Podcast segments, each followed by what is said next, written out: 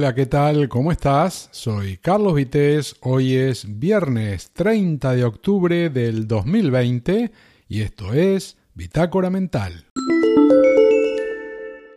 Hoy quiero comentar sobre un hecho que terminó bien por esas cosas de la vida, pero igual podría haber acabado en tragedia, ¿eh? Y la verdad no me imagino lo que hubiera sido estar en la piel de los involucrados. Puede que ya conozcas el caso porque salió en la prensa e incluso a mí me llegó a través de redes sociales, pero si no lo conoces, permitime que omita datos que al haber concluido ya la búsqueda eh, no son tan importantes y de alguna forma respetan un poco la privacidad mientras se aclara bien todo el asunto, ¿no? Y obviamente se toman las medidas necesarias porque la forma en que ocurrió me parece grave. Me refiero a la desaparición de una niña de cuatro años ocurrida hace un par de días en Calella, eh, un municipio costero de menos de veinte mil habitantes ubicado en la comarca del Maresme en la provincia de Barcelona, en la comunidad autónoma de Cataluña. Y resulta que la niña estaba en su escuela y sobre las cuatro de la tarde llega un señor de unos cincuenta y tres años diciendo que viene a buscar a la niña de nombre tal, ¿no? Con lo que los responsables del centro le entregan a la menor que se va con él. Y el hecho, bueno, está siendo investigado porque podría tratarse de un error y no de un secuestro, pero habrá que ver cómo queda el asunto, ¿no? En principio, las informaciones dicen que aparentemente esta persona eh, llevaba tiempo sin ver a su hija por temas de custodia legal y que ese día fue a buscarla a la guardería donde él creía que estaba, algo que no podía hacer, ¿no? Pero allí le dijeron que ahora estaba en la escuela de primaria y le indicaron a dónde dirigirse, con lo que este hombre encaminó sus pasos al lugar indicado y dando el nombre de su hija, solicitó le fuera entregada, hecho que se concretó porque ambas parece que tenían el mismo nombre de pila. Y poco más tarde, como era habitual, los padres fueron a buscar a su pequeña y les informaron de que se había ido con otra persona. Obviamente se dispararon todas las alarmas, ¿verdad? Y comenzó la búsqueda, que terminó a unos cuantos kilómetros en el municipio de Tordera, cuando policías de paisano ubicaron a la niña, que estaba a salvo en el interior de un coche. Inmediatamente se puso en contacto a los padres con la niña y se procedió a detener al individuo que se la había llevado de la escuela, quien posteriormente fue puesto en libertad.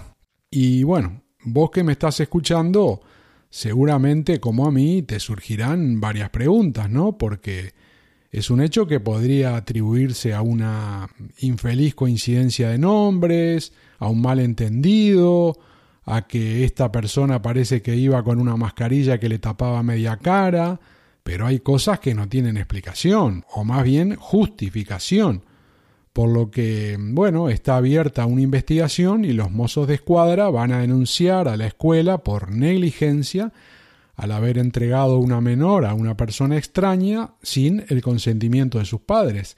Y también van a denunciar al individuo por sustracción de menores, que por más que hiciera tiempo que no veía a su hija, es un poco raro, ¿no? Que, que no se diera cuenta que no era la suya. En resumen, que me parece un disparate que en pleno siglo veintiuno, con todos los problemas que hay en la sociedad, con toda la tecnología disponible que tenemos, cuando hasta para ver cuatro mensajes intrascendentes en un móvil tenés que poner tu huella digital, resulta que en una escuela, al primero que pasa y dice vengo a buscar a fulanita, le entregan una niña de cuatro años sin la más mínima comprobación para saber quién es. Y como decía, esto terminó bien, pero podía haber ocurrido una tragedia, y creo que es un hecho del que las autoridades deberían tomar nota. Y no sé cómo funcionan las cosas en los centros educativos y si existe algún protocolo en estos casos, pero de existir, está claro que no se cumplió ninguno, ¿no? Así que, más allá de que pueda haber alguna directiva, si es que la hay, ¿m?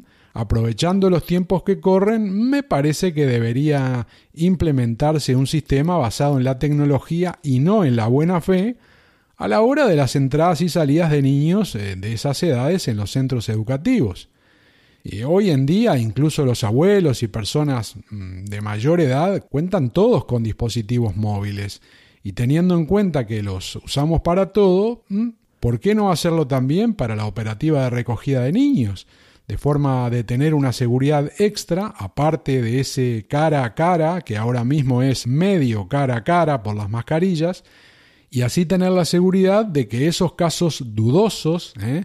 en los que alguien tiene un imprevisto y delega en otra persona, ya sea familiar o no, el hecho de ir a buscar a un niño a un colegio, no sea la oportunidad para personas que se dedican justamente a eso, a buscar la oportunidad para cometer un delito. Seguramente para quienes están en cuestiones de programación y aplicaciones, eh, porque asumo que no existe aún, ¿no? Eh, no debe ser nada complicado poner en funcionamiento un sistema que además de tener registrados debidamente a los padres de cada criatura, eh, también brinde la posibilidad de estar en contacto en tiempo real con ellos eh, al abrir esa aplicación, dándoles la posibilidad de avisar si se retrasan eh, o delegan en otra persona eh, la búsqueda de su niño o su niña, o también directamente para dejar registrado quién ha recogido y a qué hora a sus hijos, sus nietos o los de sus vecinos, ¿no? Creo que ya tenemos bastante con el coronavirus y los problemas que está ocasionando a nivel de empleo y economía, como para dejar cabos sueltos en situaciones sensibles, por lo que espero que quienes tengan competencia para hacerlo propongan lo necesario para velar por la seguridad de nuestros seres queridos, minimizando situaciones indeseables para niños y niñas, sobre todo en edades en las que son altamente vulnerables. Soy Carlos Vitéz, hoy es viernes treinta de octubre del dos mil veinte y se viene el fin de semana, así que espero que lo disfrutes, pero, como te digo siempre, cuídate mucho y, si te parece bien, nos encontramos por acá otra vez el próximo lunes. ¡Chao!